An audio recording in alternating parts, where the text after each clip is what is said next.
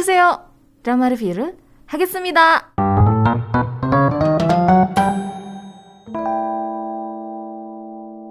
Iya, masih bersama dengan Grace dalam program Asiatic. Sekarang saatnya untuk aku nge-review drama dari Netflix. Ini merupakan original Netflix yang berjudul Gyeongsang Treasure.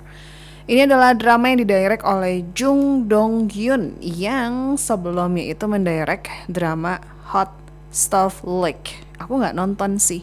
ini tahun 2019 sampai 2020 baru akhirnya mendirect drama Gyeongsang Treasure.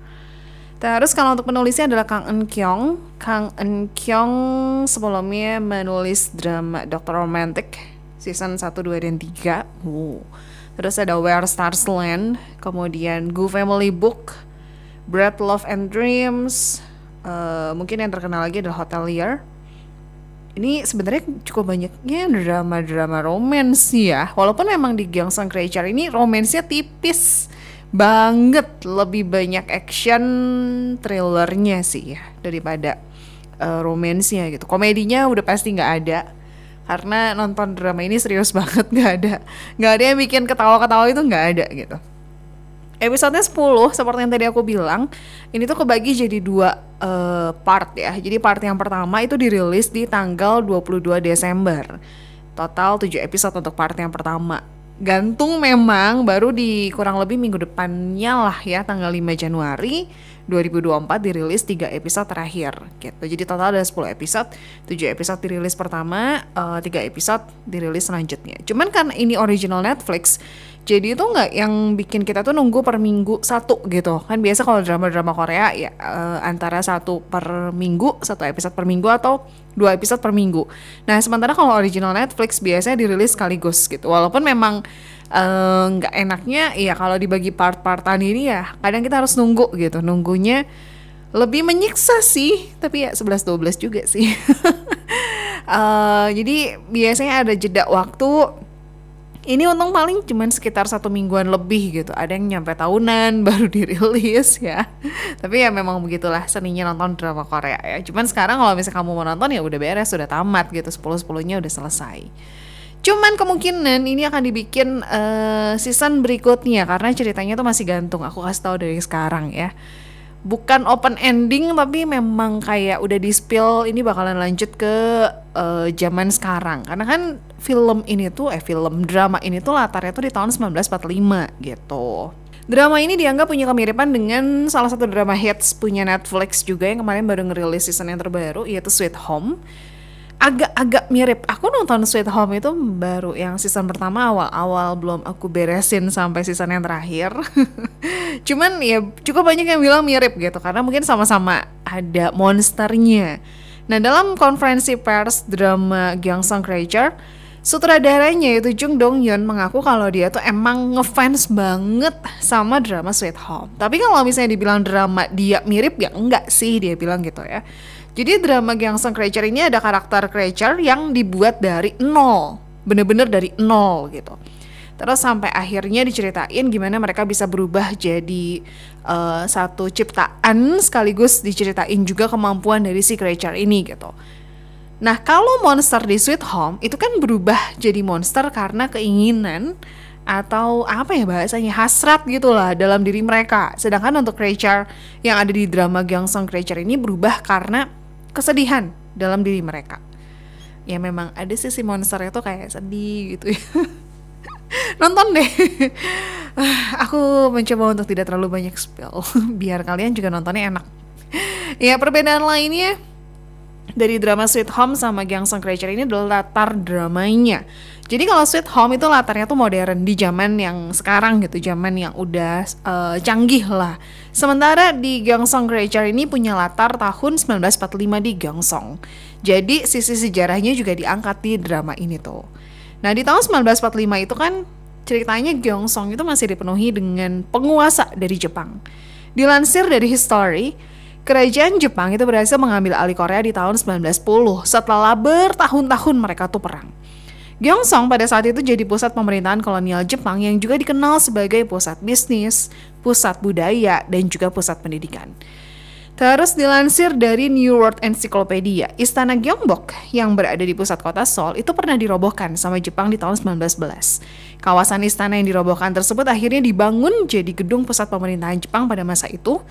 Uh, gedung itu berdiri megah di tahun 1911 sampai 1915 sampai akhirnya dirobohkan oleh pemerintahan Korea Selatan. Jadi itu sedikit kurang lebih sejarahnya ya. Nah, pemeran utama dalam drama Gyeongsang Creature ini adalah Park Seo Joon, si kakak tampan yang biasanya aku nontonin dia tuh di drama-drama uh, drama-drama romance gitu. Aku kayaknya jarang banget nonton dia di drama action. Ada sih kayaknya film, coba kita lihat dulu ya. Um, aku nonton dia terakhir di What's Wrong with Secretary Kim? Ini kan romance abis ya bareng sama Pak Min Young dia jadi satu atasan, satu CEO yang super duper narsis banget yang cinta banget sama dirinya. Tiap kali lihat kaca pasti ngaca dan memuja-muja dirinya sendiri. Ini by the way diambil dari novel. Aku juga baca novelnya sih. Terus dia main di Fight for My Way. Uh, dia main juga di Taiwan Class. Taiwan Class sih lebih ke yang apa ya dramanya ya? Um, ya tentang kehidupan gitu romansnya ada terus ngajarin soal bisnis juga di Taiwan Class. Um, iya terakhir dia main di Taiwan Class tahun 2020 baru akhirnya comeback lagi tahun 2023 terus dia main juga di She Was Pretty Huarang uh, Kill Me Heal Me. Ya kebanyakan sih drama-drama romance ya aku nonton ya kalau untuk film film terakhir 2023 itu dia ada dua film. Pertama Concrete Utopia. Terus yang kedua Dream yang bareng sama Ayu. Terus aku nonton dia lagi di Parasite, um, Midnight Runners. Midnight Runners sebenarnya ada crime dan thrillernya tapi nggak sekental. Kalau kamu bayangin sama drama-drama thrillernya OCN nggak sekental itu sih. Masih dibumbuin cukup banyak komedinya lah di uh, Midnight Runners ini. Nah di di drama Sang Creature ini Pak Sojun itu berperan sebagai satu karakter namanya Jang Taesang. Aku ngerasa kayak agak-agak mirip dengan karakter dia yang ada di What's Wrong with Secretary Kim. Cuman di sini lebih lebih apa ya? Lebih lebih rasional dia dibandingkan dengan yang ada di What's Wrong with Secretary Kim ya.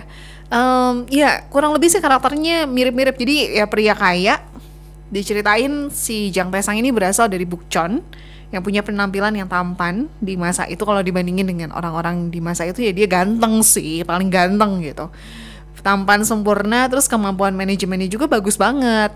Ya singkatnya pokoknya bisa dibilang Pak Sojun ini jadi bocah modern lah tahun 1945 gitu. Udah gitu dia kaya juga kan.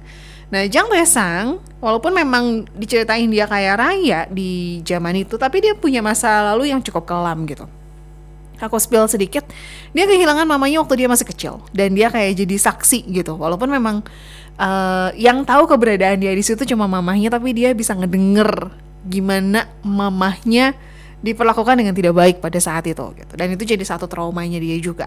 Sehingga cerita Jang Taesang tumbuh dewasa dan dia berhasil jadi satu pengusaha yang super duper kaya raya sekali di zaman itu. Yang diceritain itu mengelola Golden Jade House. Ini tuh kayak uh, satu tempat penggadaian gitu. Nah, Jang Taesang juga mendapatkan julukan julukan informan nomor satu. Kenapa? Karena dia tuh selalu berhasil mendapatkan informasi apa pun. Karena dia punya cukup banyak relasi, dia punya kekayaan juga. Jadi bikin dia tuh gampang banget dapetin informasi apa pun gitu. Ya walaupun dia hidup bergelimang harta, tapi karena dia merupakan warga Joseon pada saat itu yang hidup di Gyeongsong, yang dikuasai tahun 1945 itu kan oleh orang-orang Jepang. Jadi sebenarnya walaupun dia kaya, dia lumayan kesulitan juga gitu. Dia sering banget di apa ya namanya dipalak lah gitu ya sama eh, orang-orang di sana. Udah gitu ketika dia mencoba untuk ngadu ke polisi, ternyata polisinya tuh lebih pro ke Jepang gitu. Jadi ya walaupun banyak harta sulit gitu. Kebayang gak sih yang banyak harta aja di zaman itu tuh sulit diceritain ya apalagi yang susah gitu. Ya itu tuh karakter Pak Sojun. Lawan mainnya adalah Han Sohee. Han Sohee di sini tuh berperan sebagai satu karakter namanya Yun Cheok. Ini tuh digambarin sebagai sosok petarung handal yang diceritain lagi berjuang untuk cari keberadaan mamainya yang udah hilang selama 10 tahun.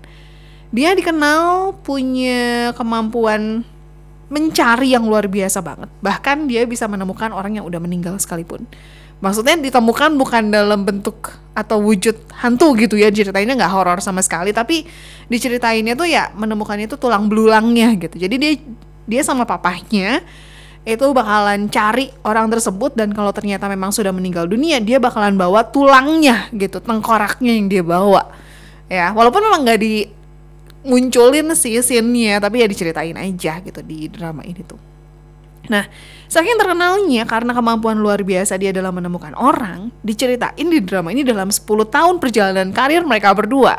Papa dan anak ini gitu, mereka tuh udah bisa mendapatkan kurang lebih 200 permintaan ya, 200 klien.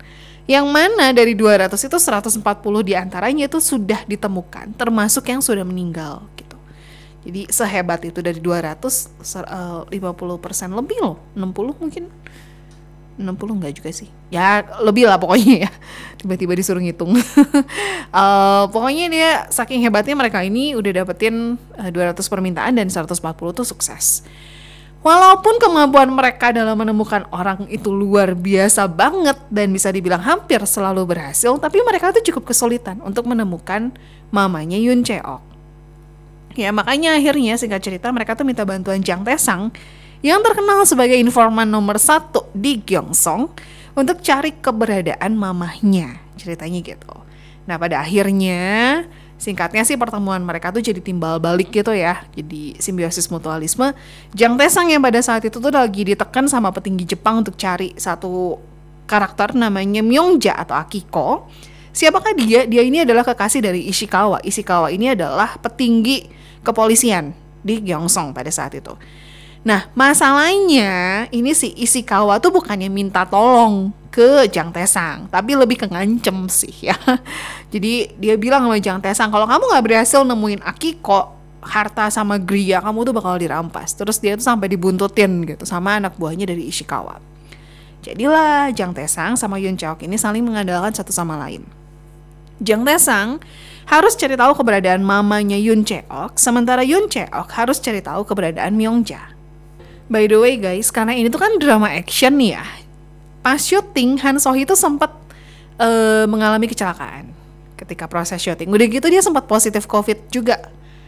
Um, jadi akhirnya proses syutingnya sempat tertunda. Udah gitu dia cedera juga di bagian matanya. Ada di salah satu scene di bagian akhir-akhir itu ya. Kalau kamu perhatiin, cedera di matanya Han Sohee itu kayak real. Dan ternyata itu memang beneran cedera gitu di bagian matanya. Itu beneran memar sememar itu karena nggak sengaja kena besi yang mengikat tangannya lah gitu. Nonton aja.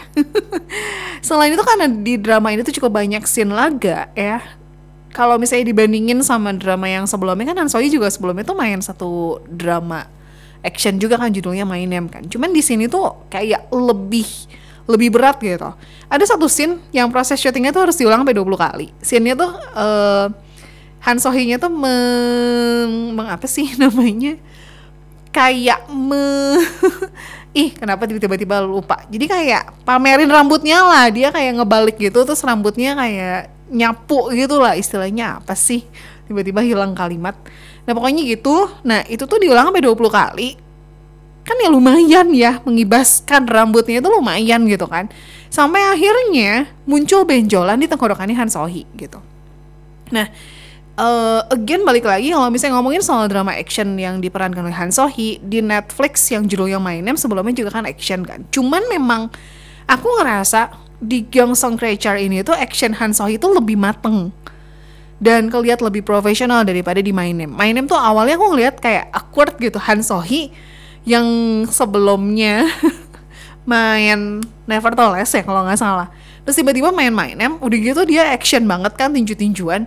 Udah gitu tuh kayak aneh gitu terus kayak lemes gitu loh aku ngerasain. Cuman di Gangsong Creature ini tuh actionnya dia lebih mateng lebih bagus lebih yang wah gelut banget gitu lah istilahnya ya. Oke, okay, kita next ke karakter berikutnya. Ada Sohyun atau yang juga dikenal dengan Claudia Kim. Uh, dia berperan sebagai Yukiko Maeda. Siapakah karakter ini? Jadi dia seorang bangsawan Jepang yang jadi penguasa di daerah Gyeongsong. Uh, dalam wawancara pers conference, Suhyun itu mengaku kalau dia mengalami kesulitan dalam pelafalan bahasa ala Kyoto yang sesuai di zaman itu. Dan Yukiko Maeda ini merupakan satu-satunya karakter di drama Gyeongsong Creature yang bicara dengan dialek tertentu. Memang bener sih, jadi pas aku nonton pun kayak aneh gitu nada bicaranya dia tuh dibandingkan dengan yang lainnya. Ditambah lagi sosok Yukiko Maeda ini adalah karakter yang enggak banyak berekspresi ketika ngomong. Sementara Claudia Kim itu adalah tipe orang yang ekspresif banget gitu. Jadi selama proses syuting dia lumayan kelelahan untuk mengendalikan dirinya. Ini tuh mirip kayak Dian Sastro. Kalau teman-teman nonton uh, di serial Netflix juga yang judulnya tuh Gadis Kretek. Uh, di salah satu podcast, aku lupa podcastnya Ernest Prakasa. Kalau nggak salah ya, pokoknya ngomongin soal filmnya ya Gadis Kretek ini gitu dia lagi promosi terus dia cerita dia tuh sampai harus menjauh dari teman-teman dari lingkungan sosial dia dari habit dia gitu supaya dia bisa mendalami karakter yang dia perankan di gadis kretek namanya Jeng Yah gitu. Karena kan memang kalem terus kayak apa ya jalan aja tuh bertempo gitu ya kalau aku nonton tuh. Sementara Dian Sastro kan bener-bener yang sosialita, terus olahraganya juga lumayan ekstrim.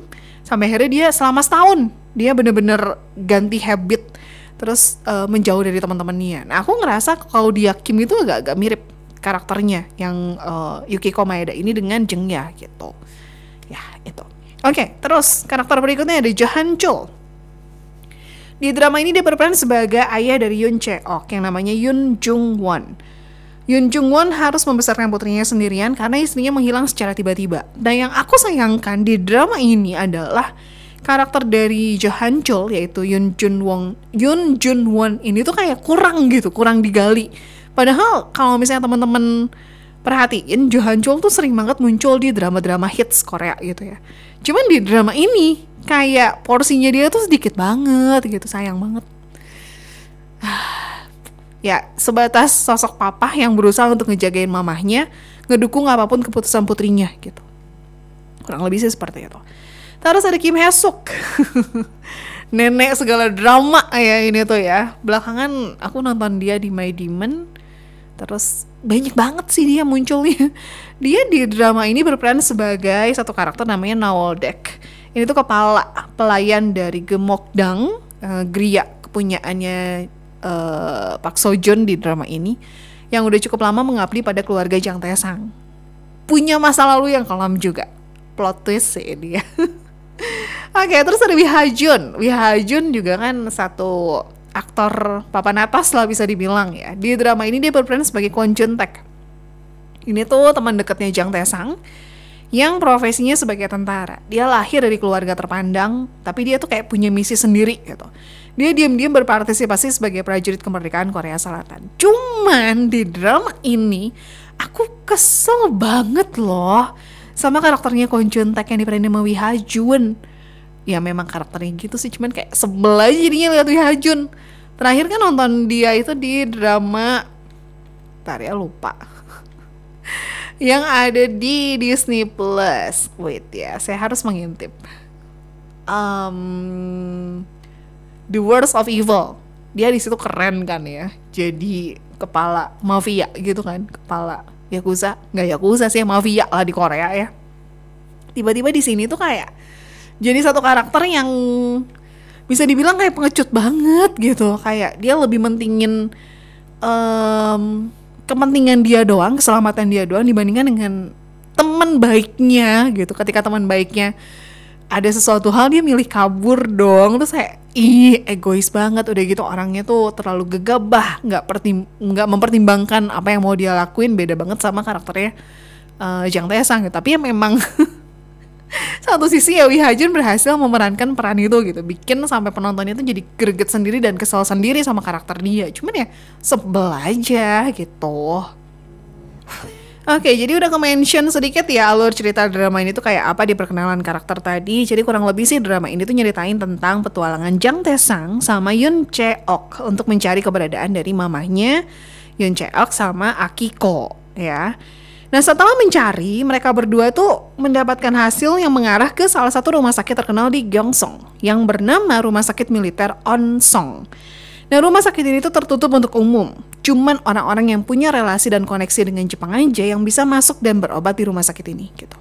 Yang aku shock ya, ada satu scene gimana sih dokternya ngeluarin jarum suntik dan jarumnya gede banget guys oh my god itu sih itu sungguh gede banget aku aja sampai sampai antara ya ampun itu kalau disuntik wah gitu Ya, dan gak sampai di situ, ternyata setelah mereka menyelidiki lebih lanjut di rumah sakit itu, dan mereka berhasil masuk ke rumah sakit itu, ternyata cukup banyak penduduk asli Joseon yang menghilang entah ke mana.